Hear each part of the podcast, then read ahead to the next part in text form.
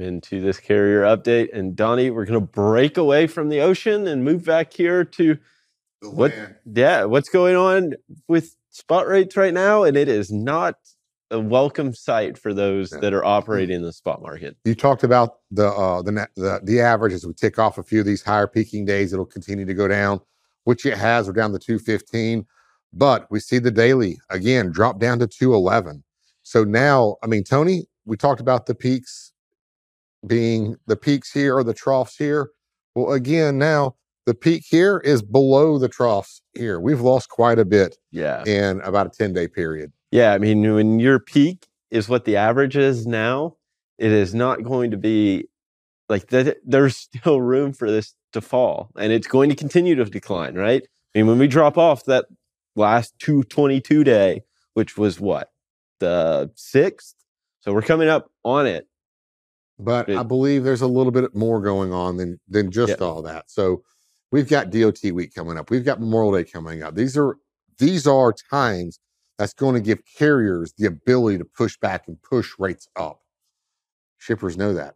Yep. And I believe shippers are really putting a press in to push rates down right now to try to knock that ability for them just to really beat up on them and um, and keep them from pushing the rates back up. So they will push rates back up. But if they push them down 10, 12 cents lower this week, when they bounce back up 10, 12, 14 cents, they're right back where they were. Yeah. And I believe a lot of that's going on right now as well. So expect carriers the, the rest today, tomorrow, over the weekend for shippers to be really pushing rates down. But y'all have to fight back. If everybody just keeps accepting, and that's one of the problems.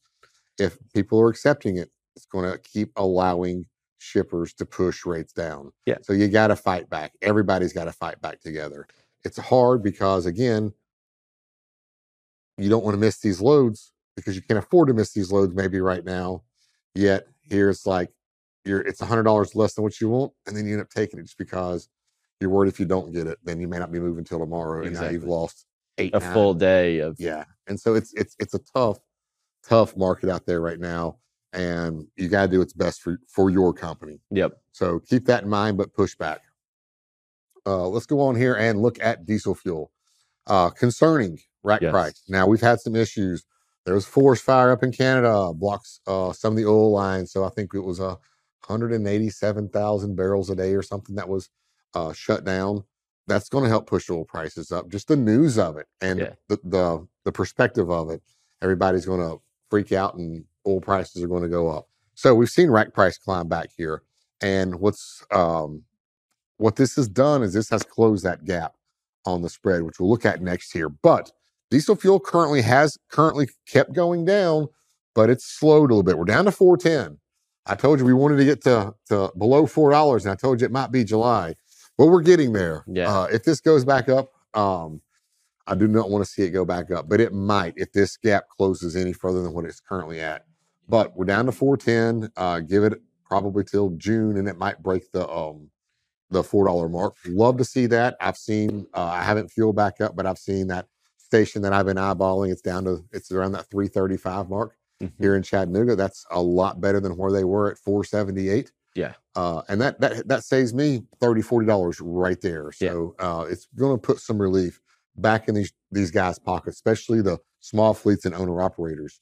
Uh, but if we go to the next chart here real fast, we've seen it drop to $1.37.